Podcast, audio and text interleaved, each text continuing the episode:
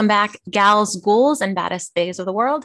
I'm your co host, Cass Clark, and I'm joined as always with my lovely podcast co host, Ryan Bradley. Hello. And uh, this month, we have a special guest, RJ. Hi. Before we dive in, would you like to tell our listeners a little bit about your love of horror, anything that you're working on right now that you're excited about before we dive into creature features? Oh, sure. I'm always excited about all things horror. And so I'm a lifelong fan uh, on the reading and viewing side as well as on the writing side. My first collection has just come out, Hell Hath No Sorrow Like a Woman Haunted. Yes. Woohoo! That's very good. I finished it last night. Oh, Excellent. excellent. Thank you. I'm so, so excited that you read it. Right now, I'm working on kind of promoting that. I always have different things kind of in uh, flux that I'm working on. So um, I'm actually presenting at a couple of conferences here coming up in um, October and November. And so right now I'm really focused on kind of getting those presentations wrapped up so that they they actually kind of make sense. Sounds amazing. Where are the conferences being held at? Um, the first one is an online conference uh, commemorating the 30th anniversary of the Candyman. Oh, Oh, that's awesome. Yeah, so it's an online conference, and I'm just beyond hyped about it. I mean, not just because of the venue, but because of the subject matter. I mean, like I love Candyman. And then the other one is at the um, and I'm gonna get this wrong, so I should probably just call it MAPACA. It's like the Mid Atlantic Popular Culture Association's uh, conference. Um, and so it's also virtual. Uh, again, this has opened up so many opportunities um, to to kind of be able to attend cons that I wouldn't necessarily be able to travel for. Oh, great. Well, definitely keep us in the loop so we can share that because I want to watch it and participate virtually. Oh, sure. Thank you. Yes, it's going to be so much fun. I mean, I, I always look at the presentations and I go, okay, I just have to do my little part and then I can turn student, right? and, and take notes on all the other exciting presentations. So that's always cool. ah, fabulous. Out of curiosity, because I've seen a Paleo has spun around in front of the mirror five times and said Candyman. She wrote that Oh, essay God. about that. RJ, have you ever done the five spins and said Candyman or Oh, Bloody no. Mary or anything? No, nope. Nope. yeah, I don't I don't play those kind of games. There are way too many things that we do not understand. And and mm-hmm. I figured that I'll just keep that door shut. Robert, where is he? Dead. He was killed by something. Killed by something, Uncle? Something? What something?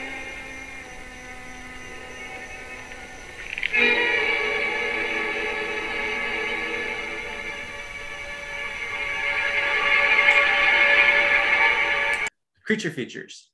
The name comes from the TV shows from the 60s to the 80s, broadcast locally, showing films featuring monsters, really horror films in general. Um, and that name has kind of served as the inspiration for the podcast. For our purposes, we're talking about creature features as defined by Michelle Egan from Wicked Horror. And as she writes, uh, non human, non mechanical beings that are strictly terrestrial in origin, but not animals run amok, um, which we covered in our animal attacks episode and they also can't already fit into an existing categories or create their own. Um, for example, Night of the Living Dead would have been a creature feature if it hadn't had this new distinct type of zombie it introduced, hadn't inspired so many other films and kind of created its own subgenre. We're also saving kaiju stuff for a future episode. And so I had to look up the definition of kaiju, which I had not really known before. Like I knew big monster, right? According to the Ultrafan Wiki, a typical kaiju is usually at least 20 meters slash 65 feet tall, which is the largest a creature following real world physics can get. While their size is limited only by your choice, a kaiju is from 40 to 80 meters tall or 131 to 260 feet tall. Um, so as I was just going through the movies for creature features, which we'll get into in a minute, I paraphrased it to a kaiju is a monster that can eat a human being in one bite. So like the creature from Host, which we're talking about later, can fit a child in its mouth, but it's got to chew, it's got to do all of that. So it's a little too small. Mm. Um, so the origin of creature features, the origin of creatures is very similar to the origin of animal attacks. For a really long time, and we're still in that really long time, there's a ton of shit that people didn't know about and would catch glimpses of, and they'd need to make up a story to, to explain, like, what was this thing I saw? Um, most likely it was animals, but they start giving the animals personalities and names, and that's how we got to creatures. As early as the Epic of Gilgamesh, which you may have been forced to read in high school like me, maybe even liked it like me, where he fights a series of monsters and spirits, some of which would fall into the creature definition. That's around 2100 BC. It was back then, creatures were obstacles to be overcome and monsters to slay. Not they were scary, but the point of like the Minotaur story is that Theseus is going to kill the Minotaur. We don't get killing machine going through scantily clad teens, which is the creature features we're more talking about now.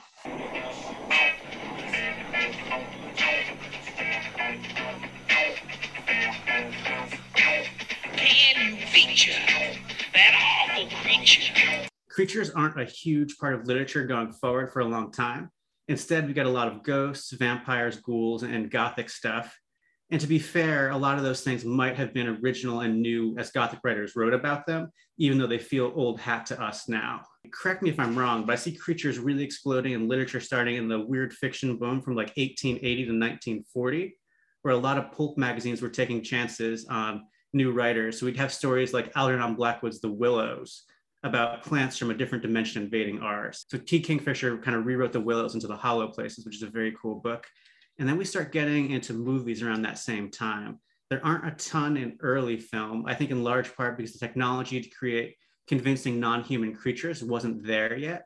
The earliest one I could find, I am not a silent film era expert, so there's definitely some stuff I could be missing in that time. But the Seabat from 1930 was supposed to be a Lon Chaney senior vehicle, but he took ill. So Boris Karloff took over due to Chaney's cancer. And then King Kong 1932 wasn't really a, a creature feature um, definitely a kaiju, but it featured some of the very first stop motion creatures, especially as they moved through the Lost World. Those were created by Will O'Brien, who would go on to inspire and then train Ray Harryhausen on the site of Mighty Joe Young. And his work is an absolute pleasure, and his stop motion really inspired a lot of this creature feature. Then we get to 1940 with the Devil Bat, PRC's debut. They were a huge company in the 40s and 50s doing kind of exploitation movies often with Bela Lugosi, who is in The Devil Bat as a, a mad scientist. In 1954, and really from then on, creature features explode, in large part due to anxiety about what nuclear bombs and the atom bomb are going to do, as well as other Cold War paranoias. So, Them from 1954 is a classic featuring giant killer ants. Then we get to our first movie, which we'll swing back around to after the history Creature from the Black Lagoon, 1954 two sequels Revenge of the Creature in 1955, The Creature Walks Among Us in 1956. Black Scorpion came about in 1957. It's about a giant scorpion. Deadly Mantis, same thing, 1957, giant praying mantis. Attack of the Crab Monsters, 1958, a lot of Roger Corman. Earth versus the Spider, a giant spider attacks a small town, but like a car sized spider, not a kaiju sized spider. Attack of the Giant Leeches from 1959, which is on Amazon. And someone was telling me Armadillo Con is terrible, but sounds like a lot of fun. Giant Gila Monster from 1959. The Tingler from 1959, which is a classic. William Castle and Vincent Price collaborated because William Castle is just all this crazy marketing stuff. He had shockers underneath people's chairs placed randomly throughout theaters. So if you were seeing the movie, you might get shocked when you saw the monster on screen, which I think is the coolest. I wish they'd still do stuff like that for movies. Dogora from 1964, which was uh, another movie by Godzilla Helmer Ishiro Honda. And then we're skipping to the 70s. We got the giant spider invasion from 1975. 1979, Prophecy about a mutant bear on the loose. 1982, one of my favorite movies of all time, Q the Winged Serpent.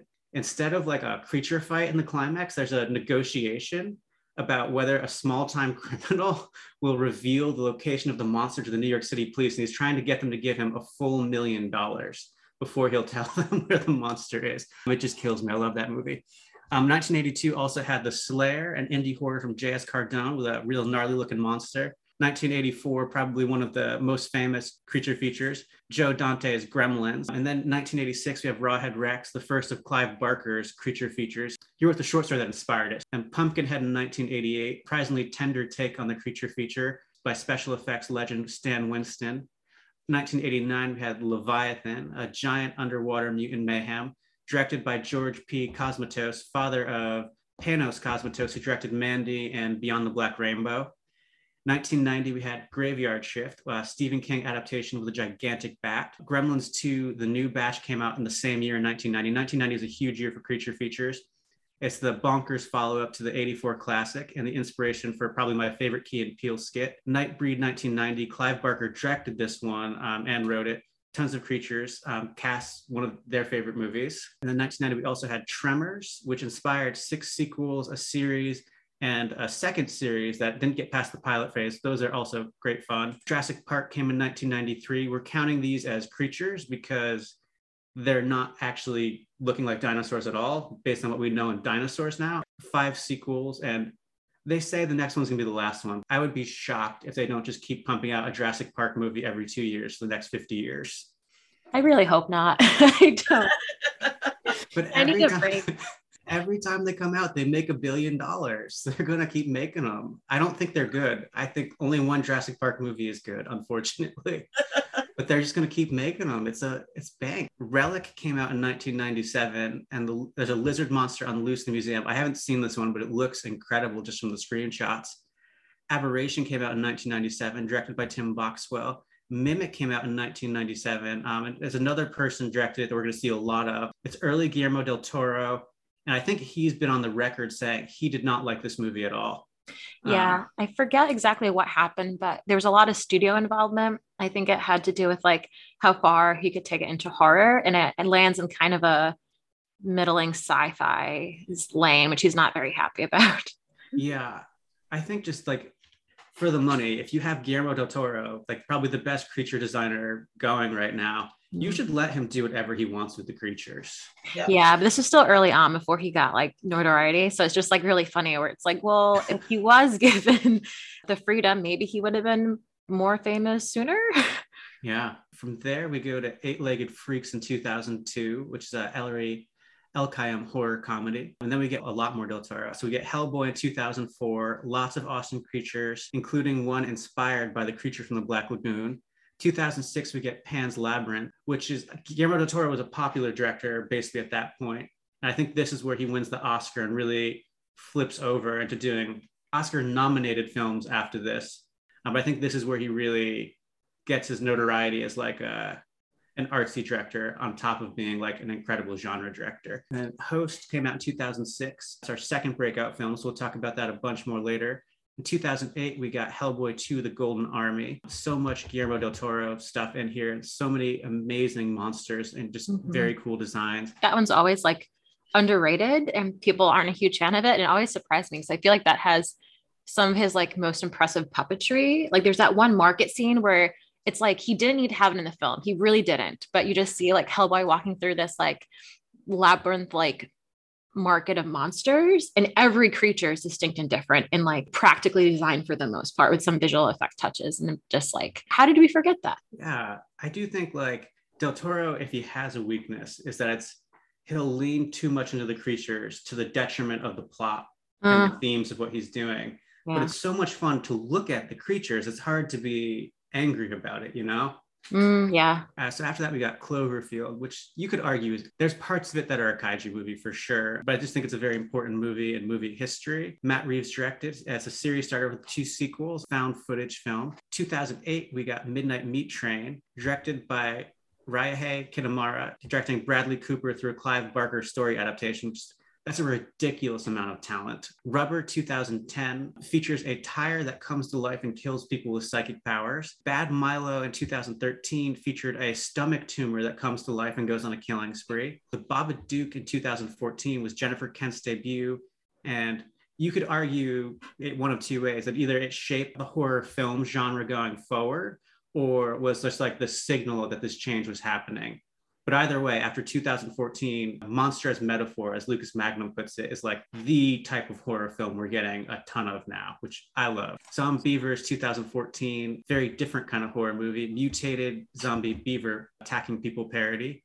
It Follows came out in 2015, directed by David Robert Mitchell, same part of the, the, the Babadook boom. Krampus came out in 2015. Michael Dougherty's. Is it his follow up to the one you like, Cass? Oh, trick or treat. It's, I mean, I guess you could say it's like a spiritual follow up in the sense that, Yeah. like, it's just about a different holiday. But from what I can tell, sadly, they're not connected like in a mythic way, but who knows? He always says that well, in the past used to say that he wanted to do like a trilogy. Like one would be about Halloween, which is trick or treat, one would be about Christmas. And I don't think he ever really settled on what the third would be, but I would love to see that because that'd be really cool if you could find a way to tie them all in together. And then it's just like like the monsters of the holidays. I think that'd be amazing. But I don't know if any of that's true right now.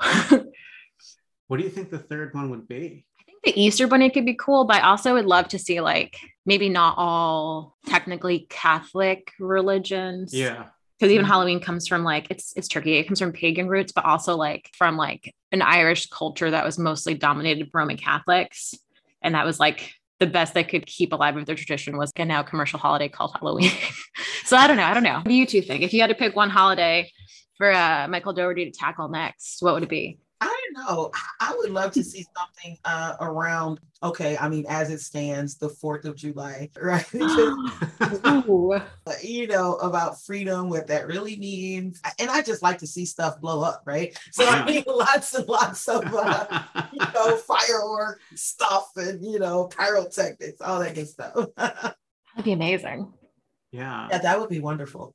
Yeah. Could there be a monster made of fireworks? Like, oh my god. I was imagining when you said that like a zombie Uncle Sam. Yeah, even yes, yes. all of that, all of that. I dig all of that. Man. Okay, now I'm excited about that. All right. I'm trying to think of the worst holiday, and I think it has to be Valentine's Day because I think Cupid oh, as a murderer. I, I don't know. that would be cool. I, I would watch it. Would it be like, would the Cupid be like a man baby or like, I guess in all senses of the word? I don't know if you want to make like a kaiju of Cupid, or you want to have like a a size of Cupid that you'd see like in, in medieval paintings. But either way, I, I, I'm down to see Cupid murder people because I think it would fit in like the Michael Dougherty tradition of like the the gingerbread men coming to life to murder. oh, oh yeah. Yes, yes. That would be really cool. All right, we got a pitch. We got to pick pitch to Michael. yes, yes. All right. all right, let's go. Next in our history, we have The Shape of Water from 2017, one of my favorite movies. Guillermo del Toro's Oscar winner for Best Picture, and the creature fucks in that movie. Um, literally, not in the the new slang sense of the word being cool. Uh, 2017, we have The Ritual, which is the first entry into the Adam Nevill cinematic universe, which I think Bob Pastorella pointed out on the the Ah Real Monsters panel RJ were on, and I were on at uh, Ghoulish Book Fest. Mhm, mhm. 2020, Love and Monsters came out. I haven't seen that one. Um, 2021, No One Gets Out Alive, the second entry in the Adam Nevill cinematic universe. With creature features, I'm sure I'm missing a ton. Am I missing any of y'all's favorites? Yeah, no, I don't know because I, I kind of waffle with adding Malignant to such a list. And so I'm not so sure. I, I think I'm still going to straddle the fence with that one. I mean, because technically, the it's really like uh, the monster was the main character, but at the same time, it was a whole different personality. So I think.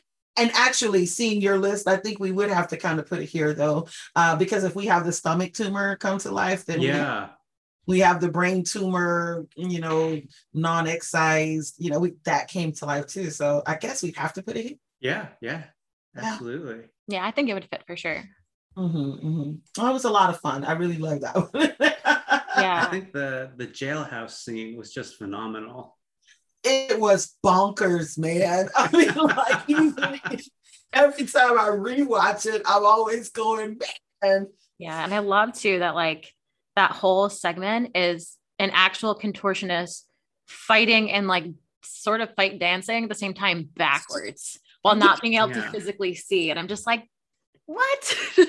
backwards. It's the backwards that gets me every time. It's like, oh,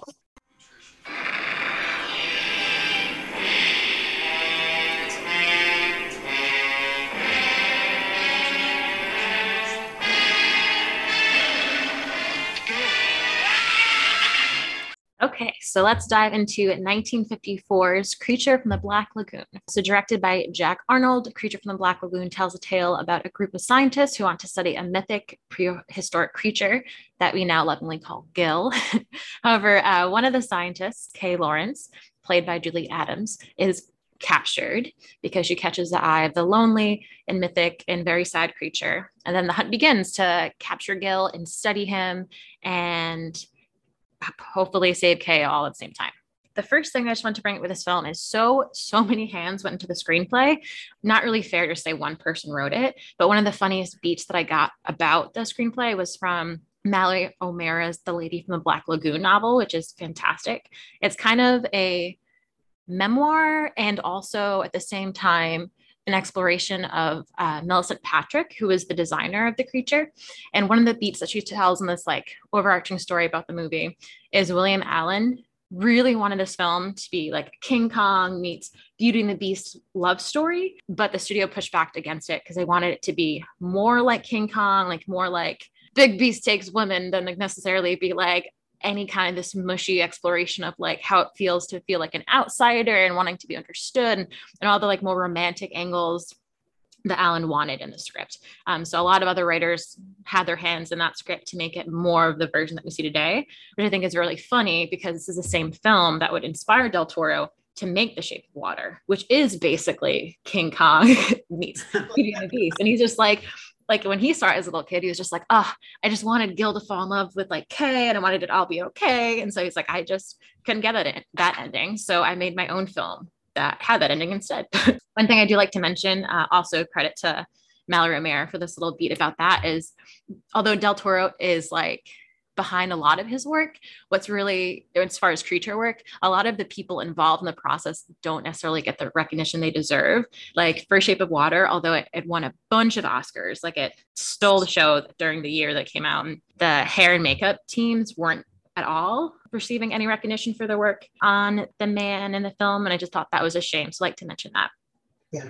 Next up, Millicent Patrick. So Millicent Patrick is the designer of the creature Gil. And what's really interesting is she was also one of Disney's first animators. So do you remember, have either of you seen Fantasia? Yes. You remember at the ending where there's like dark, mythic, like winged bat like creature? Yeah. Yeah. She was one of the ones that designed that look and did like the sequence animation for that to make it move in a way that felt eerie and gothic and cool. So I love bringing that up because you can definitely see how her work developed from there. Uh, she eventually caught the eye of Bud Westmore, who was a horrible man, allegedly. Basically, Bud Westmore is a part of the Westmore family. And during, like, honestly, from as early as like the late 30s up until like about the early 60s, like in that murky, quote unquote, golden age of Hollywood time period, the Westmores were a family of makeup designers. They had like 19 children, and six of them, around six or so, were men and each of the sons worked at a different makeup studio for like big movie production house and one of them bud worked at universal and he was really known for being very backstabby and he was obsessed with getting like the sole credit for creating gil the studio loved millicent because she had all this background animation. She also was a background actor in a lot of films. She was very charismatic. She was beautiful.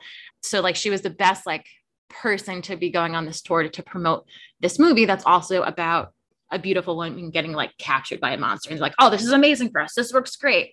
Bud got so jealous that like he hired people to basically follow her on tour and document everything she said and made sure that she never claimed credit for designing this monster. Yeah it's bad. It is so bad. It is so bad. And that's why to this day and up until Mallory O'Meara's book came out, people didn't believe that Millicent Patrick actually designed the monster because on tour she couldn't say it. Just like despite the fact that there's plenty of archival footage of her with different designs and molds of the mask and looking at that compared to her sketches and tactile evidence that she did create this because she couldn't say it. A lot of people didn't believe she did. And so it's really, especially with this kind of film, it's I think it's really important to mention that she did a lot of other great work for Universal Pictures, including doing the the mask for Abbott and Costello meet Dr. Jekyll, Mr. Hyde. But after Millicent getting so much acclaim and attention for the press tour she did for this film, Bud ousted her from Universal Pictures makeup department. Yeah. So I feel like shots fired at Bud appropriately because yeah. it's amazing work. It's, it's great. She does a ton of research. Uh, she went into the I'm hoping I'm saying this right, the Devonian period, aka the age of fishes, to mm-hmm. to like get the prehistoric animal feel for Gil. Before we go a little bit further, how did you feel about looking at the design and the effects of the monster now? Do you think it holds up? Well, the one thing that struck me in the rewatch was how it's rated G. And and I'm like, but you know, I get why it's rated G, but it's still, I'm kind of going, but there's still like murder and mayhem or attempted murder and mayhem. So that was kind of freaking me out. But the, the creature design, I think, holds up well, especially since this is supposed to be a creature that is supposed to be that bridging that gap between humans as we are now and then as we evolve. So I thought, what could that creature have looked like? I think that's possible. So I noticed uh, it was rated G as well. And I started wondering, like, was there no PG rating at this time? Because it seems like at least PG, because yeah. like you said, like the murder and the mayhem. Yes. But I did like the creature design. When you started your sentence cast and you were saying there's a lot of hands, I thought it was going to end within the film because there's so many times we see the the mm. creature's mm. hand come out and we hear the duh, duh, duh, really played a lot of times through all three movies. That that little musical theme for his hand. Mm-hmm. Um, I like the design in the first two movies a lot. The third movie, I don't know if y'all have seen it. He gets burnt, and they say he lost his scales, and they put him in like a gigantic suit, and he's like kind of melted looking and weird. That design is not good. The first two films where they keep the original design, he mm. looks great. Mm. Yeah, and speaking of Gil, he was played by two actors, Ben Chapman for the on land shots, and then Ricou Browning for all the underwater shots. If you look really closely, you can tell that there's a drastic difference in height. Ben is almost over half a foot taller than Browning. So when you look at the underwater shots and just like look at like the torso length, when you see Gil actually on land, the torso is an extra plate bigger because uh, I wanted him on land to be towering and big because the actor is, I think, something close to like six six, and Browning is like under five feet, really not under five feet feet. That's the exaggeration. He's like under, he's definitely under six feet. For a lot of the close up shots, they wanted to keep it looking realistic and I couldn't find a way to like cut out holes in the mask without it looking like cheap. So for all the shots where you see like Gil's face up close, Chapman is wearing that with no ability to see because there's no eye holes in that sucker.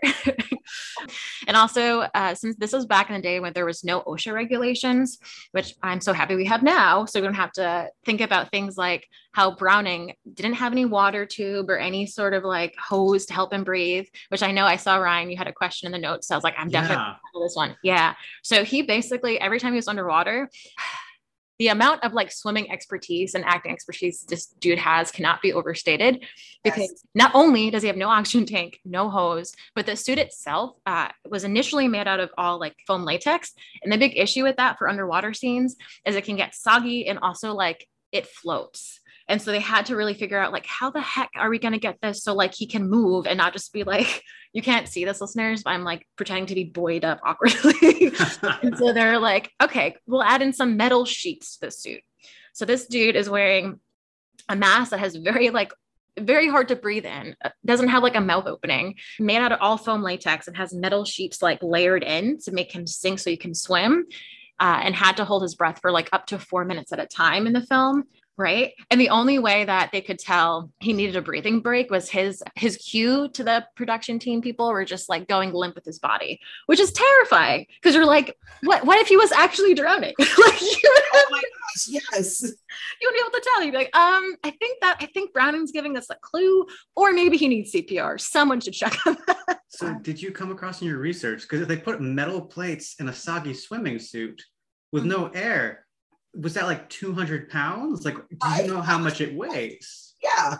I mean, I would love to know. I didn't find those details. I just found okay. like what was a part of the suit to make it work. Cause also like it came up more in the like how are they were going to get two vastly different height actors in the same suit. And so they had to make some alterations. Like some masks would be not going water, some would. So they had different masks. But I don't know. But I would love to know because I feel like that makes it even more impressive to be like, were you what were you like wearing? Like a hundred pounds of metal? sure, underwater and water yeah. makes everything heavier. Like it's harder all the way around. Yeah, it's it's it is insane. Thank you, OSHA, for existing. Yeah. makes me so nervous.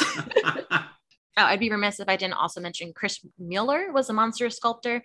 And also, despite some film historians being like, I don't think Millicent designed designed this piece, Chris, the actual sculptor, was like, no, I, I used Millicent's designs. Like that's how we got here. So that's another like verifiable account for all those people being like, hmm, I don't know.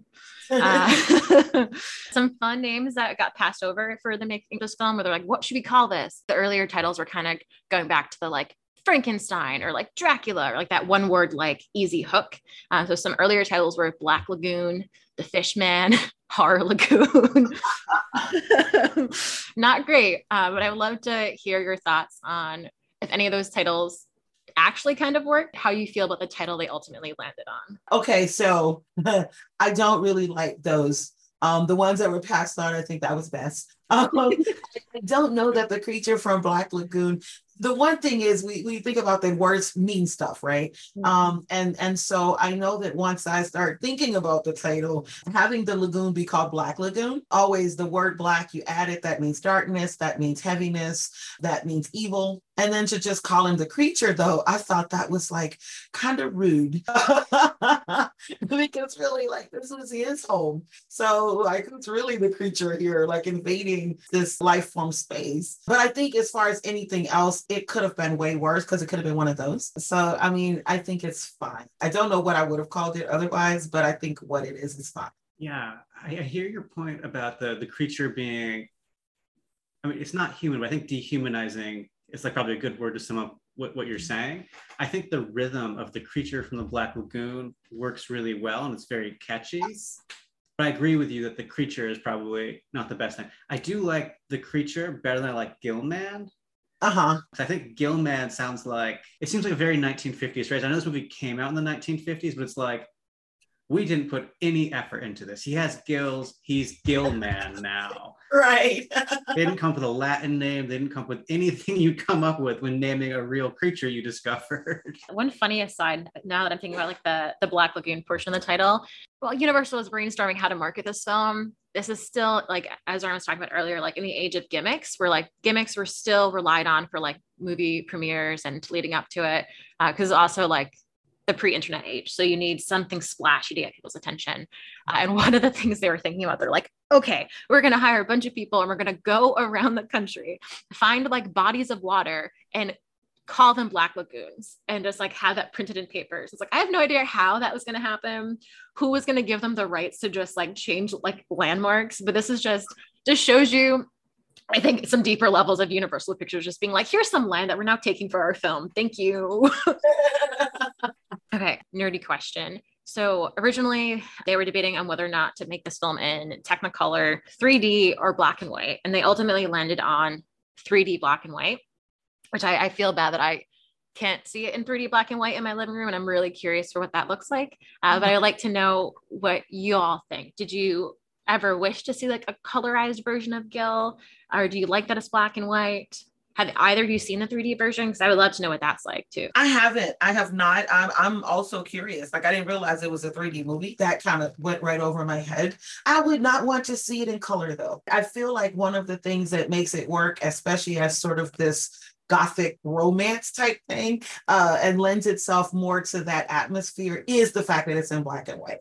Like it's a little bit easier to kind of to get that to for it to set that tone you know of the romantic or the longing. Like there's just something about bright colors that just kind of don't scream love. Like even if we look at the shape of water like even though it was in full color the colors were muted you know they were soft it kind of lent itself better to that whole mood. With a movie like like The Creature from Black Lagoon, and when you colorize it, you kind of take the risk of it coming off as sort of a, a Wizard of Oz sort of a thing, or sort of a cartoonish sort of a thing. And I think that the black and white sort of hid some of those flaws and kind of kept it a little creepier. Absolutely. I agree with all of that. I would have loved to see like a 60s or 70s Technicolor acid trip creature from the Black Lagoon film. Oh. Because um, I mean, the Amazon forest is so colorful, and the creature could be part of that, and we could just get like a real, like Andy Warhol film style acid trip version of this. Oh. I would have oh. loved to see that adaptation. Um, unfortunately, it doesn't exist. Right. This one is the right the right thing to do, the black and white. Yes, yes but that would be really great to see now that you've said it i'm like oh my gosh like kind of that whole treatment of um oh the Nicolas Cage movie right the the the real i can't think of the name of it Mandy? out of color maybe Oh, the color out of space. Color out of space. Yeah. Yeah. So trippy. And I'm thinking, oh, this would have been brilliant. Yeah. yes. So this film uses an idea that's not new to old or new horror about using women as bait for its premise. Like, despite the fact that the film lightly peppers in some scientific reasoning for wanting to capture Gil, it's really about saving Kay and, and using that as a like, this is how we can prove that this like creature is evil because it took Kay. So how do we feel about that? Is there anything that shows up in this film that you're like, oh, actually, I think they handled it better than others, or some things that popped up where you're like, oh, and here's where it started, and I'm still cringing. Yeah. Okay. Um, one thing that I did appreciate about that whole um, premise was that uh, Kay is presented as a scientist herself. It did sort of make this a little more logical in that, okay, if you're a part of the scientific team that is actually breaching this, you know, this um, animal's lair, it kind of makes sense that it might want to capture you. It was still very cringe uh, because you just kind of go, man, like, do we have to see this over and over and over and over again? Why? Because she actually seemed kind of tough. Like she wasn't the one that was the weakest link there. She shouldn't have been the one that was that they were trying that he was trying to kidnap, right?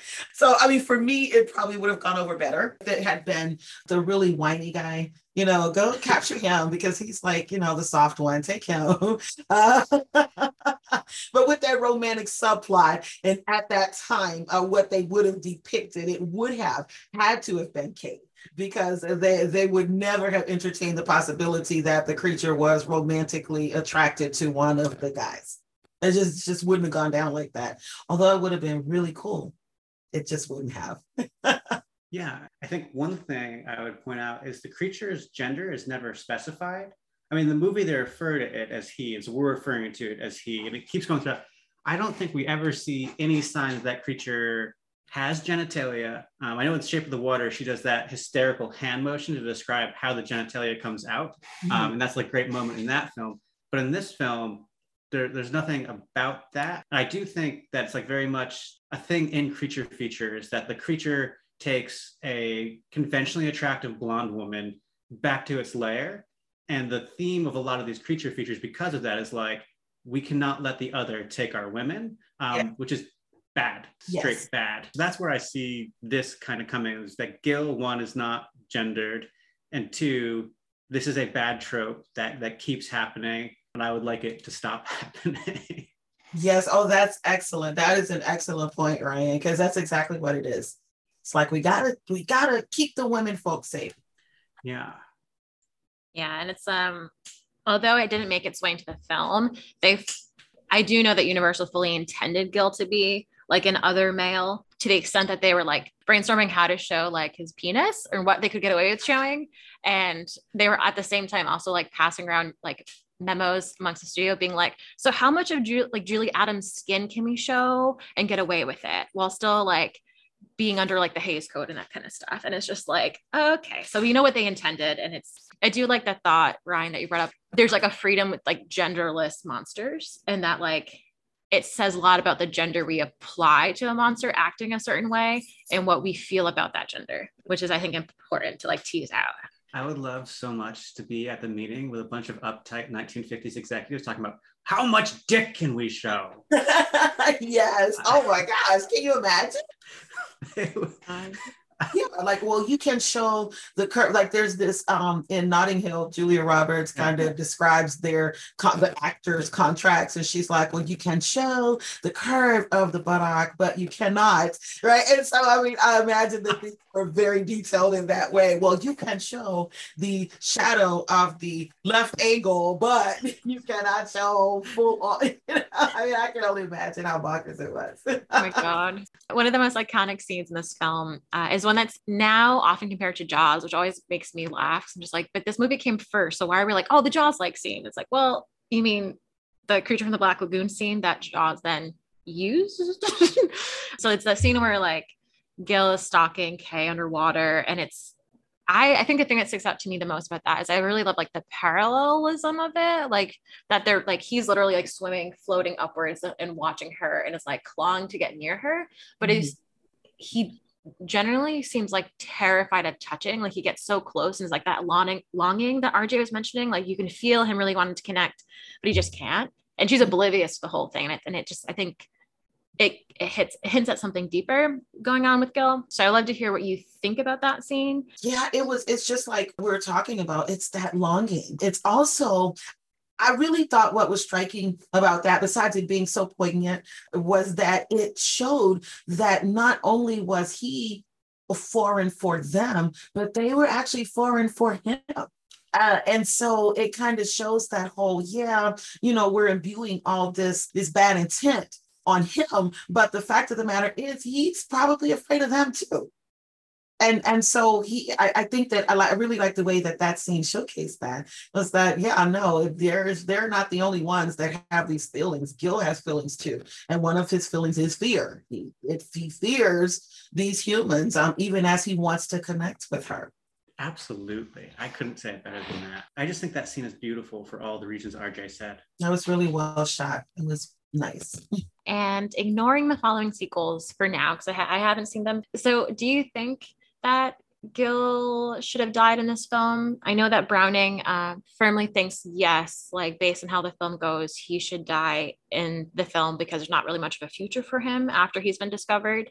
What do you all think? No, you know, in my rewatch, I realized he just sort of drifted away. He just sort of floated down. And then, of course, he goes limp. And now, with this background, I was thinking now, well, how do we know that Browning just didn't even break at that time? but, I mean, even if we're gonna go with this, they only hinted that he may have died. But my thinking is, um, well, no, they didn't actually show his dead carcass wash up anywhere.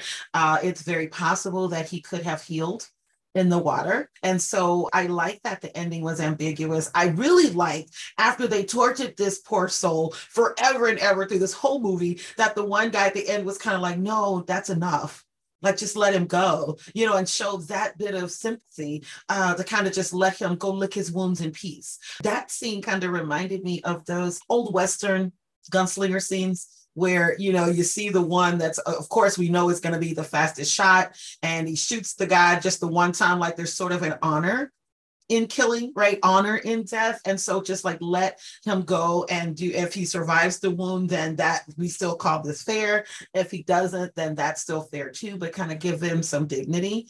Uh, so no, I don't think he should have stayed dead because we don't know what was down in that water. We don't know how healing it was for him. And like I was kind of hoping he made it. Even when I was a kid, I'm like, I hope he's not dead. the other thing I'd point out is there's probably more than one Gillman in this lagoon. Yes. Well, there was one. and We know there were at least two. Yeah. So absolutely, that's a very good point, Ryan. Very great. Yes. Uh, that's all the questions I have. Do either of you have any points you're dying to bring up or questions that you want to talk about about this film? So this film is notorious in archaeology circles because of how wildly inaccurate it is. Like the people who are digging find this random arm, and the guy just like yanks it out of the rock it is like, are you going to wear gloves? Are you going to put it in a bag? Are you going to do anything to protect it? So it's notorious. People watch it just to laugh at how bad their, their archaeology is. And I love that. Great. I point out it's, it's really bad in its a treatment uh, of native characters. Specifically, oh, yes. they're allowed to die. There's no mourning. The one of the scientists gets hurt. So we start talking about this is a massive loss of knowledge for the world. Oh, yes. Not great. And then, Cass, I had one question for you as a martial artist. That scene, Here we go. that scene, that scene where one guy punches another guy and he goes down for the count and then stands up and punches the other guy and he goes down for the count. That's accurate to how all fighting is, right? I've been hit hard enough in the head where I've been knocked out. And the one thing I love about movies is someone's like knocked out for like two minutes. You're like, it's like three seconds. And you're like, oh, like, it's just exactly what it feels like. It's as if like you took like a micro nap and then you wake up. So the one thing I do appreciate, even though it's very goofy and silly, I do appreciate that they do fall down for a second or so and then they get back up. Um, I don't think you'd get up as quickly, but I think the rate to which you like wake up from being knocked out is kind of closer to what it's like in, in reality. It goes by pretty quick. that's it. That's all I got for that scene. I'm just, that's all that scene deserves. RJ, do you have any other thoughts or things you want to discuss? I did just think of another movie that that I guess I probably should have mentioned way earlier when we were talking about creature features. Um, Sweetheart. I want to say it's maybe from 2019, and there is a creature that is aquatic. And one thing about that is that it does seem to hint that uh, because the creature only comes out of the water at night and under the guise of darkness, that it may have been sort of inspired by this movie. And so I guess the thing that I'm thinking is that the the water is shown as this um, life-giving safe haven for these creatures, even though they can come on land for a certain amount of time. Uh, and so I, I, really like that juxtaposition between the sea as being life giving, but then also that this creature that's capable of killing you know taking that life uh, is is is coming out of it. So i, I really kind of like that that idea for these aquatic creatures. Yeah. Uh, are we ready to move on to our second film let's do it mr kim formaldehyde dirty formaldehyde pour him into the sink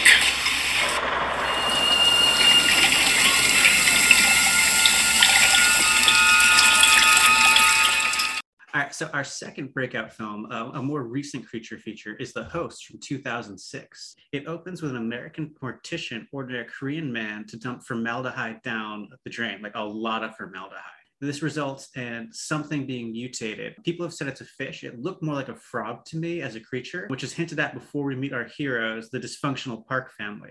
Park Gang-du is working at the family snack bar when the creature comes out and kidnaps his daughter she manages to hide in the creature's lair and call him, so the family breaks out of a quarantine to try to rescue her. It's the third feature film by the legendary Bong Joon Ho, from a script by Joon Ho himself, Ha Wong Jun, and Baek Chul Hyun. How'd you like the movie?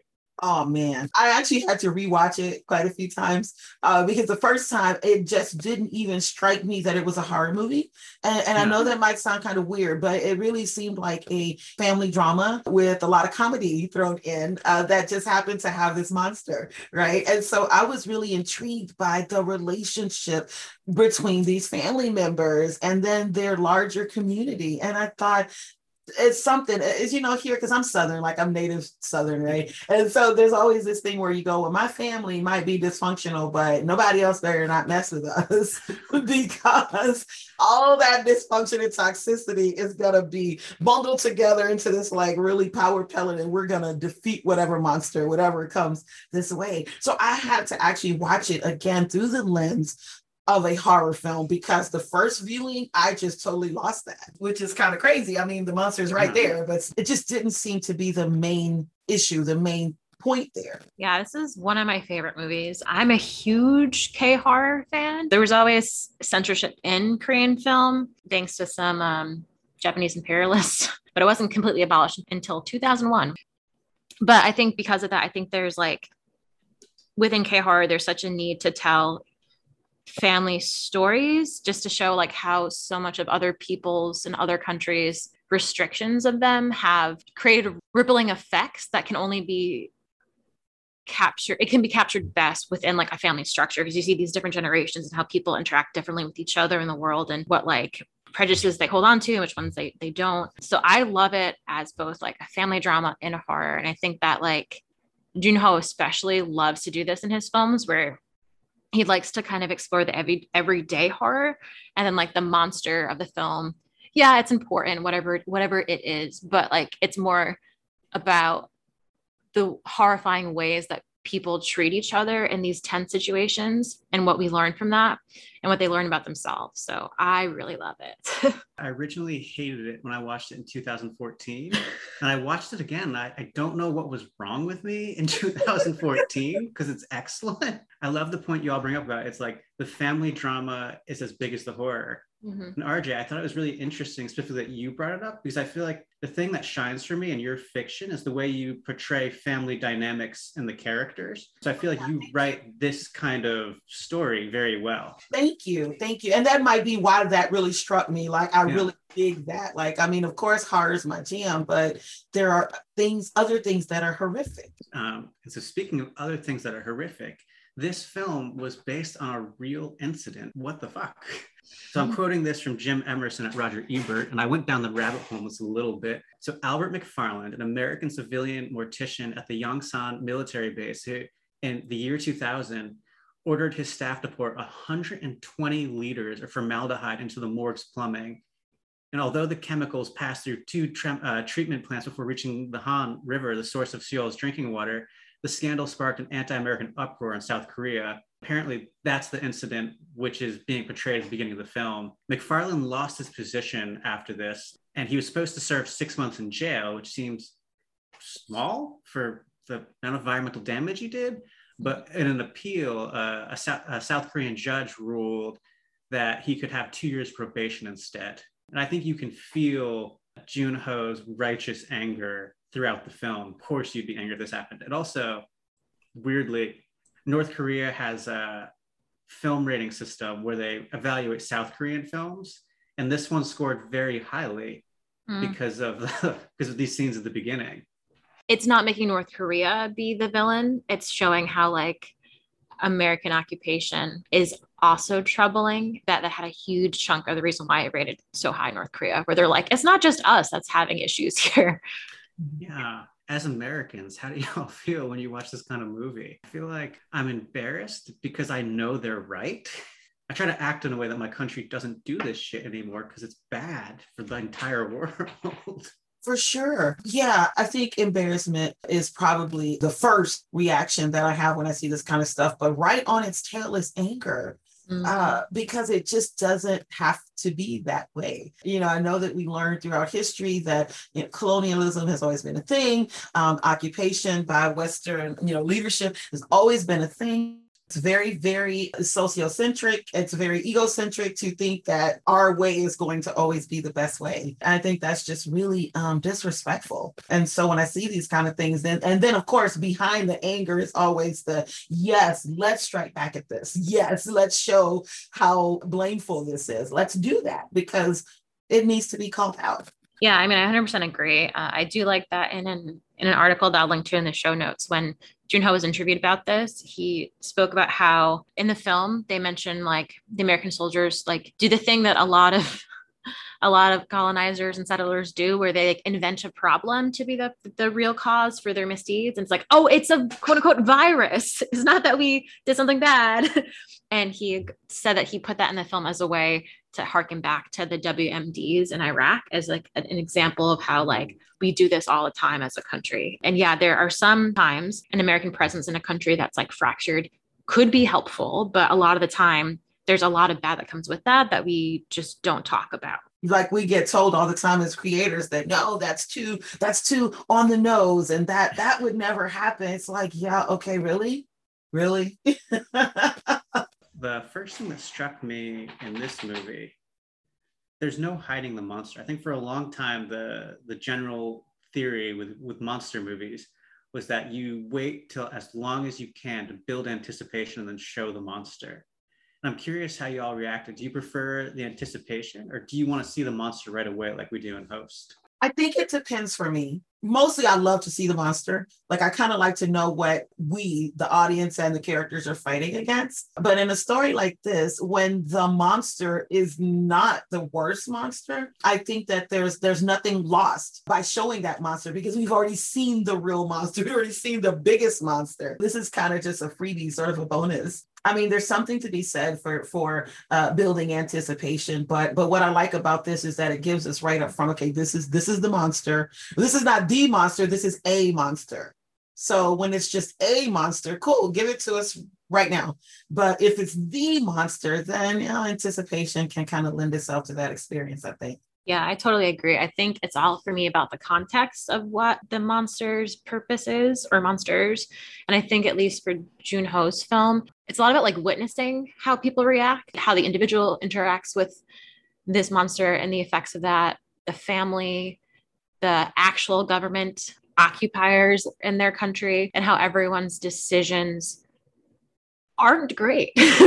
and that's kind of the that's like the horrific part is that like if people made different decisions, yeah, it could have been a collective force against a monster story. But because it's rooted in like a version of, of like realism, it's not. So we need that monster right away because it's all about how people choose or not choose to help each other, I think. So that's why I love that it's right up front. Because then you're always just like, you know, it's like slithering around all this stuff, which is kind of like what sinister governmental forces are, right? It's always there and we see it sometimes, sometimes we don't, but we can feel it, even if we can't quite articulate it. Yeah, oh, that's perfectly stated, Cass. I love, I love how you put that. And Cass, you had some some geeky facts about the monster. I do. I feel like this this Millicent Patrick is really inspiring me to like double down and like giving credit where credit is due. So uh, the 40 foot creature was conceived by director Bong Joon Ho and visualized by designer Jang Hee Chol. And the cool thing about this is they used oh god, so many people were involved. I'm going to link in the show notes to everyone that had a hand in this creation because it it is a lot. Um, because they used, of course, 3D animation.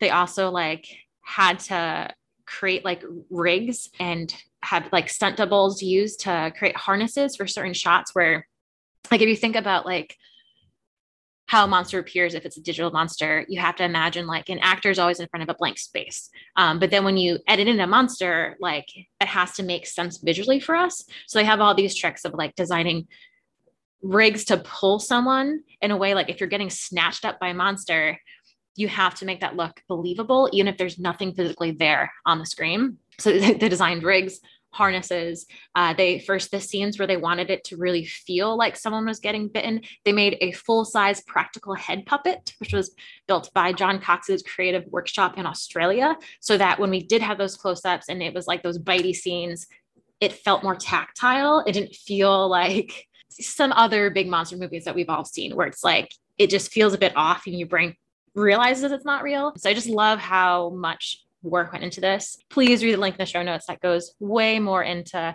all the aspects that they used to make this come to life. That is so cool.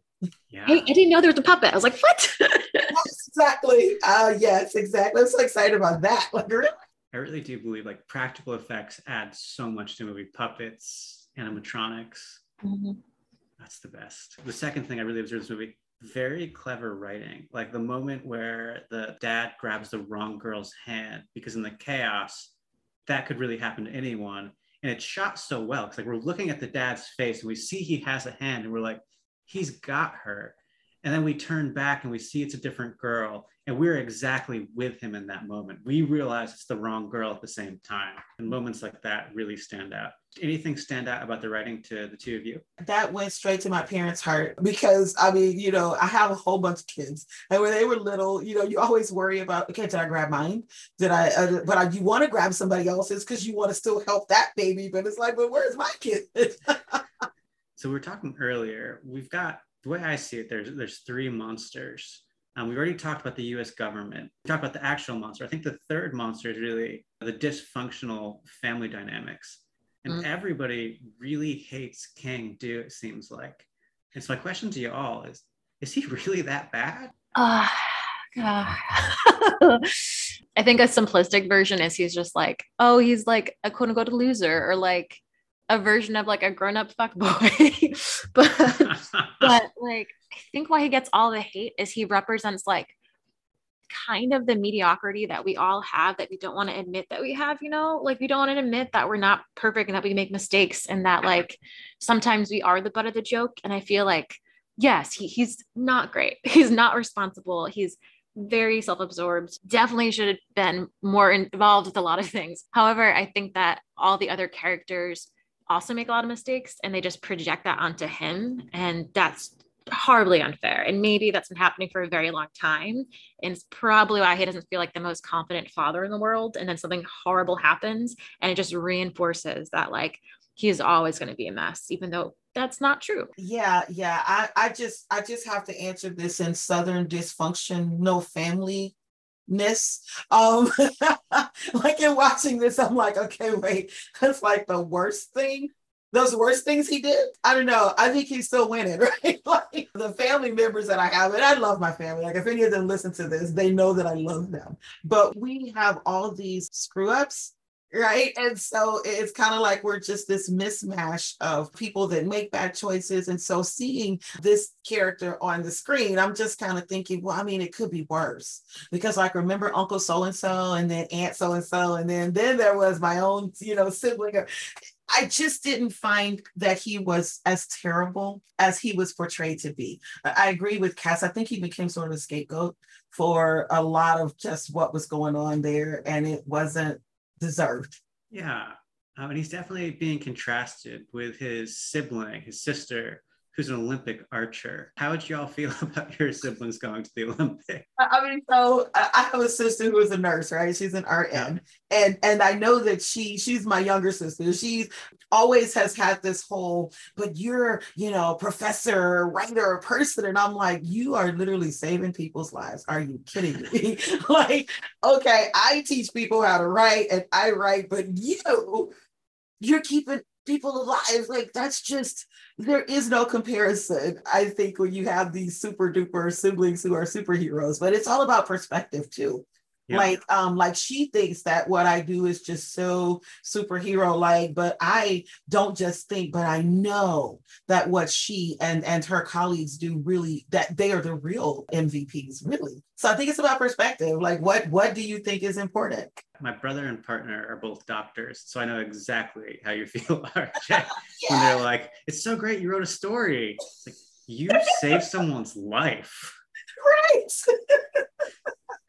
Yes, you feel my pain perfectly. I have one question about the actual monster for y'all. It's saving its food for later, right? Is that a convenient plot point or something actual animals do sometimes? Yeah, I love that. I think that that is realistic. So, of course, like my demon hell beast that pretends to be a dog, sometimes he doesn't do that. Like anything he gets in his mouth, he's going to like that. But if you watch like normal animals, like real animals, you will often see uh, that they're very toddler like. They will have a full meal, they're full stomachs, they've already eaten everything, but they will stash like snacks, like in the couch cushion, or, you know, they'll put something like underneath the stove. And then later you see them chewing and they're chewing on this stashed thing, right? And so for me, that to save it later, I don't care how big your stomach is, at some point it gets full. Unless your metabolism is instantaneous. If it's an instant thing and it dissolves and goes away, you're gonna be full. So why wouldn't you save it for later? Why wouldn't you kind of go all spidery and wrap that up? You know, we're gonna wrap this up and we're gonna put it in the pantry. Like that makes perfect sense to me. I know listeners can't see this, but I just have to explain the grimace on Ryan's face as he's slowly realizing that in the future, Sid's going to be hiding like M and M's and carrots in his couch cushions, and he's like, "I was not prepared." when RJ was saying that, I just felt my soul getting crushed in my body. It's like, oh no, my baby is going to be putting shit in that couch we bought six months before she was born. And I don't know if that uh, warranty protection I've ever got is actually going to be able to get peanut butter out of those cushions. you got to get ready for that because I'm telling you, toddlers are something else. Like when you just watch the things that they do and their thought processes, they're always saving snacks for later. I am horrified to learn this. So the other thing I really want to talk about with this movie, I loved the ending. It was very bleak. So I think it, for American films especially, we're trained to expect a happy ending. If this is an American, when they do the American remake of this in 15 years, if they ever do, um, they're gonna save the daughter, right? Mm-hmm. I love that he saves the daughter's friend who's homeless instead.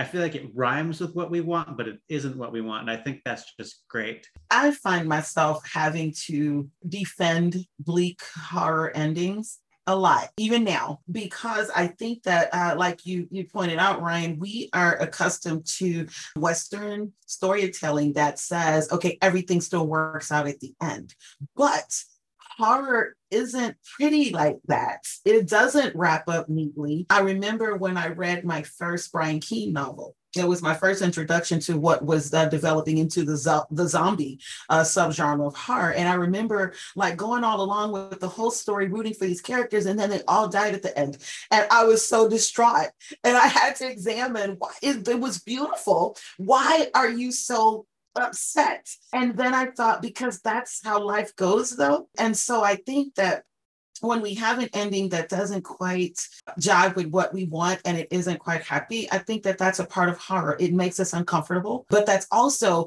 pointing to the importance of having stories that are told from different perspectives and through different cultural lenses.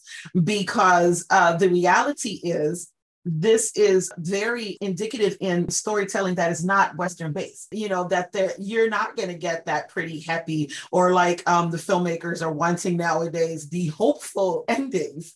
This is horror are you kidding me? What is there to hope for? Right so I I loved it. I thought it was wonderful. If I want happy endings, I watch romance. That's what I know I'm in for. There. Yeah, I totally agree. I think why we are attracted or why most people are attracted to horror is it gives voices to things that we have fears and anxieties about. And I think to add like a neat little hopeful bow at the end is disingenuous. So, as Ryan was talking about really early on in the episode, in the history of Creature Feature, the US's Creature Feature was more about the atomic age and about like what could happen, you know, with all this scientific power, like going to the stars. What does that mean? The the colonization will do there. Don't worry. Where like this film is about what actually did happen. So I think glossing it over or adding like happier ending would be untrue to what the story is trying to do. And I think that there's so much there's so many more films have yet to be made about things that have actually happened from a non-Western perspective to like non-Western audiences that deserve a voice in a space in the the landscape of film. I like the ending a lot. I also think that like it is actually kind of hopeful. Like it is very bleak, but the mm-hmm. it does give a suggestion for a path to move forward while also acknowledging like you can't erase what happened. Mistakes were made.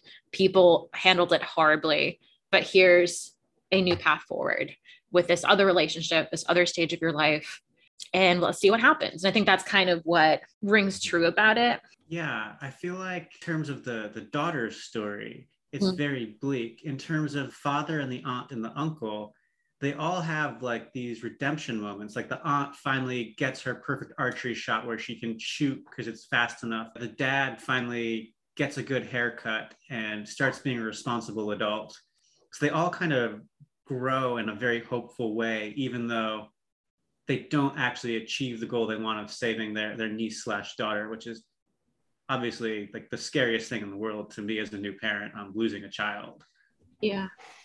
But there's like something nice too. Like if you if you're thinking about it, like it's really hard because we're not none of us in this podcast right now are Korean. So like this is not gonna land the same way for us. But like I can imagine how an ending like this feels even more helpful from like a South Korean perspective because it shows like like you are more than what has happened to you i guess is the best way i can put it. Mm. yes nice yes. Yeah.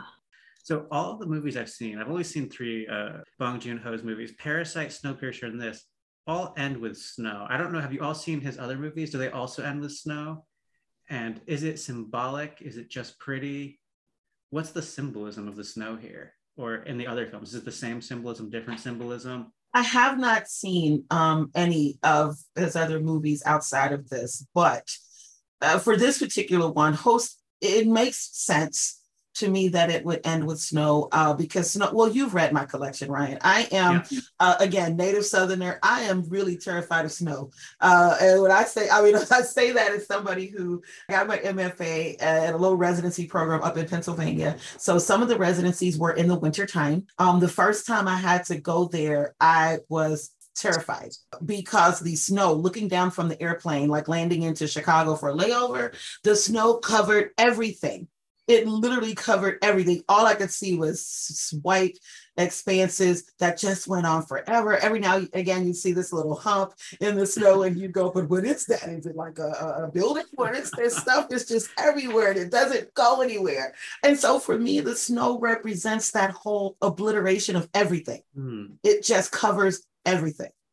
you can't get away from it and you just have to wait until it does melt until the season does change. And then what you get from underneath though is like these beautiful little spring trees because then of course i go back to the school in the spring and i'm like all that snow and all that ice this is what came from it. This is what was under it. And so there's this idea of rebirth. There's this idea of the old being killed and frozen. You think about stuff being frozen, like it, that's it's dead. There's nothing alive right there, right now, like that. And so I think that I like it as a symbol for just that. Like, okay, this is done. It's over. This is the wintertime. Uh, even like the ending of life. Like this is the wintertime. What comes after? Cass, I'm really curious to hear your thoughts as Cass and I both grew up in, in, New England where there's snow all the time. Cass, uh, you also, how do you see snow as a symbol? It's really funny because my notes for the film are along the lines of what RJ was saying of how I think for the purpose of this film, it's like a symbol of rebirth. Like there's just something really sounds very cheesy, but like seeing like untrodden snow, like there's no footsteps yet. No one has taken a step forward. Like what it's just like so suggestive of like the impact to come that's not there yet. And I love like thinking about it that metaphorical space in my mind but I hadn't actually connected it too much to growing up around snow because personally I hate snow. I don't know why I'm still in New England. I don't I don't know why I, I can't leave like going on over three decades here. And it's just like the whole what is it? Uh usually November until sometimes April of snow. It is horrible. It is horrible. But I don't I'll just put that in a separate box. it's funny because I, I like living in Texas and Oklahoma the last five years, I miss snow so much. I miss winter, like real winter. I do not love, like, it was 100 degrees, like 50 or 60 days in a row this summer. And, like, mm-hmm. I'm not built for this. I can't live in this weather. What is the bleakest ending to a movie that you all have liked? The ending that hurt you the most, but you were like think it's a good movie still? I think there's stuff like uh, John Skipp was talking about Lars von Trier's movies at KillerCon and how like Lars von Trier is a very skilled filmmaker and all he wants to do is hurt you. Learning anything, you're just like Willem Dafoe's penis is getting hit with a hammer now, and I'm looking at it, and I don't want to see any of those things.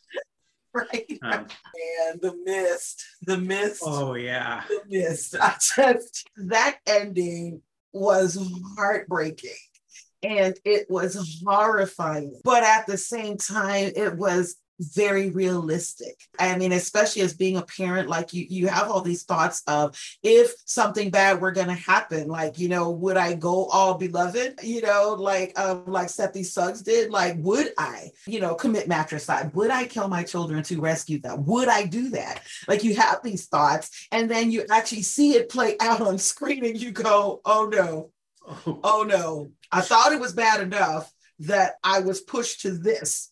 But then for the moment right directly after to have erased all the reasons that you had to do that i i think that that would be soul crushing but i think that it's hopeful in that we usually think about things like killing children, right? We think of these things as being moments of hopelessness, but it actually is an act of exercising agency that you we always think we don't have choices. And people like to say well i didn't have a choice. You had a choice. You had a lot of choices. You chose a difficult one. And so i think that the hopefulness there though is that we do have choices. And sometimes we have to accept that we had that agency to act and and then we just need to deal with the fallout of that. Absolutely. Have you guys seen there's a twitter account called needful things that makes like fake action figures for movies. I guess they make real action figures. They're like so they made one for The Mist, and it was just an action figure box with five bullets in it. Oh, yeah, no, that's wow, that's Dark. cool. Cass, what is your favorite movie film bleak ending? Oh, so I guess technically I had two because I think both tap into something that's important in different ways. So the thing I immediately thought of was Megan is Missing, which is a film I've only seen once. I refuse to watch it ever again. I don't think it's always well made. Like there's some moments that it's from a filmmaking perspective, like maybe would tighten up some things. Um, but I will say like its impact for me at least was immeasurable. Like I'm not yet a parent. I've walked through the the world though, like pretty femme for most of my life. So I, I and remember certain moments where like I was just dumb, like just did dumb shit, like pre-internet, like when you go to the mall with your friends and you'd be like, oh yeah, like so and so aiming me back in like the AOL like instant messenger days, and like he is a friend, and we're gonna meet up these friends like at the mall, and it's like you did not, you don't know these people, they're like a friend of a friend connection, it was so normal at that time, and you're just like, how did I not also end up in a barrel? And you're like, oh my god, uh, it is it is terrifying. I do think that the the reason that the film is so dark and so bleak was that the filmmaker earnestly was like, I just want like young children and preteens and teens to just take a take a beat and not be like terrified of the world, but like to maybe not always have rose colored glasses on. Like it's fine if you think people are capable of good things, but always remember people are also capable of like horrible things and to proceed with caution um, and be curious and just listen to your gut and step back if you feel like it's not okay. And I think that's something that like we don't do much like stranger danger TV movies anymore, but I think that there's some truth in that that's important to bring back. And then the other one I thought of, which I actually think is a phenomenal film, is another K horror film called Wishing Stairs. And it's just all about these two ballerinas and this arts only, like really hard to get into academic school. And they're both competing for a spot on, I think it's like the Russian Ballet Company, like a really high prestigious spot. And they discover these stairs. And if you go up the stairs, make a wish, it's rumored that it'll come true. But the way that it comes true, similar like a monkey paw way, mm. you don't quite know how it will. And it's very dark. Again, another film where like kids get killed. I'm just going in, just know that kids will get killed. They will not come back to life. But I think what's really interesting about that film is it just shows like the pressures we put on again on like children and young adults to succeed without realizing like the hardships that's pushing them into it like a much too young age. Like it's hard enough to figure out like what bills are and like how to get by in the world that like yes, it's great to want a lot for your child, but also remember like while you're pushing them to to get that job or get that that place on that team, you're also introducing them to like capitalistic anxieties at an age where like they're not quite equipped yet to handle the whole weight of that and should be talked mm. through. Yeah, I think also about the ending of Candyman, the 2021 iteration. Very, very bleak. I wasn't prepared for that. Uh, and I think that even though it was very bleak, I mean, you have this artist who literally was had his soul sucked away. Like he was, mm-hmm. I mean, yeah, technically he was killed by uh, the murderer, but he still was dying throughout that whole movie. And so the part that that's very hard, it's heartbreaking the part, though, that is very hopeful is that his partner did survive the mm-hmm. end and she was able to bear witness and also carry on his legacy. And so there's hope there especially in light of he's a black man he's an artist and then and he's killed by the police anyway. Like that's just this whole thing there's this attack and but there's still hope there. You know hope that that his legacy won't die hope that um she continues to live and that she can carry that on. What about you ryan I always write these fucking questions. I knew it. You did it. An answer. I did it again. I'm sorry. So I will say my favorite kind of movie is like uh I'll name a couple like Don't Look Now, The Changeling, The Vanishing. It's uh somebody is grieving for like two hours, and the last half hour of the movie, auditions like this too. Um, something just unspeakably awful happens but I think I've got to go. Have you all seen the 1988 Dutch film, The Vanishing? The ending, I don't want to spoil it for y'all. The ending is so fucked up and so bleak, but I think the film is so good. Definitely watch the, the original version. Mm. Martyrs absolutely too has a great, great yeah. ending. I haven't seen the American remake of that either. I generally. Yeah, it's not as good. They do the same thing that you'd imagine they did. We'll talk later. Yeah. on the podcast. Um, I know that one came out like two or three years ago. so, do we have any other thoughts, questions about the host that we want to talk about? I think I'm good. What about you, RJ? Yeah, I think so. I, I love this. I think that we've covered so much. That's so good. Uh, well, it's been a pleasure speaking with you, RJ, and hearing your thoughts and just diving a bit more into your creative brain space. Uh, I'm excited to see more of your work. And speaking of, where can our listeners find you and your work and anything you have upcoming? Yes, thank you. I have had so much fun with you all. I'm so excited to uh, that Ryan invited me uh, to chat. I'm like, oh, this is just the coolest thing. Like, if I could do this all day, every day, I would like have the best life, right? and so uh, usually I can be found on Twitter. Like I literally haunt Twitter, and you know, one day I'm, i have this website in in progress as we speak. It's been in progress for like years, but at R Jackson Joseph on Twitter is usually where I can be found. I do have coming up those two academic conferences that uh, we talked about in the beginning. The Candyman and the Whole Damn Swarm is happening um, October 7th through 9.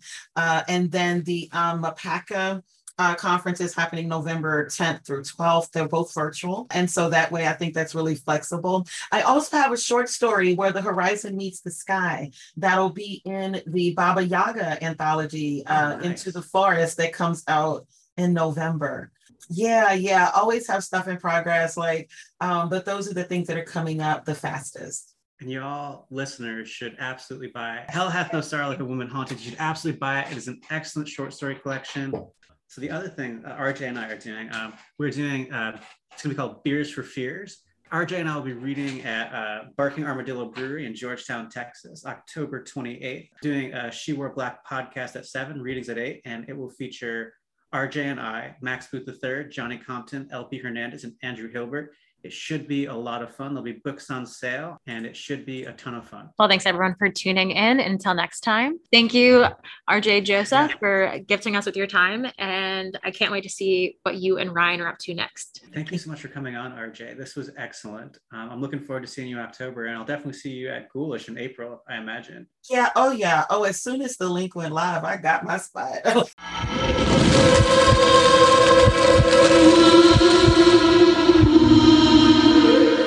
Thank you again, gals, ghouls, and baddest days of the world, for tuning in to Horror Hangover Show and listening to us and RJ Joseph take a bite out of the creature feature subgenre.